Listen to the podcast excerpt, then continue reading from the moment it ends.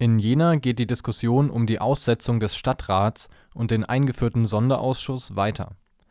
Nachdem Linke, Grüne und SPD wieder näher zurück an den lokalpolitischen Normalbetrieb wollen, verteidigen CDU, FDP und die Bürger für Jena das Vorgehen. Wie die Mediengruppe Thüringen berichtet, heißt es in einer gemeinsamen Erklärung der drei Fraktionen, dass der Sonderausschuss ein Notbehelf sei, für den es im Moment keine bessere Lösung gebe.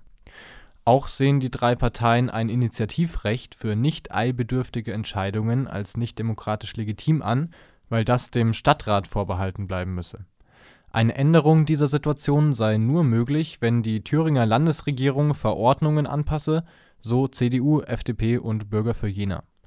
Kritik von Linken, Grünen und SPD kam auf, weil der Sonderausschuss nur beratend in dringenden Fragen tätig sein kann und weil sich die Mehrheitsverhältnisse des Stadtrates dort nicht abbildeten. Sie forderten Stadtratssitzungen mit weniger Teilnehmenden und die Wiederaufnahme des Sitzungsbetriebs der Fachausschüsse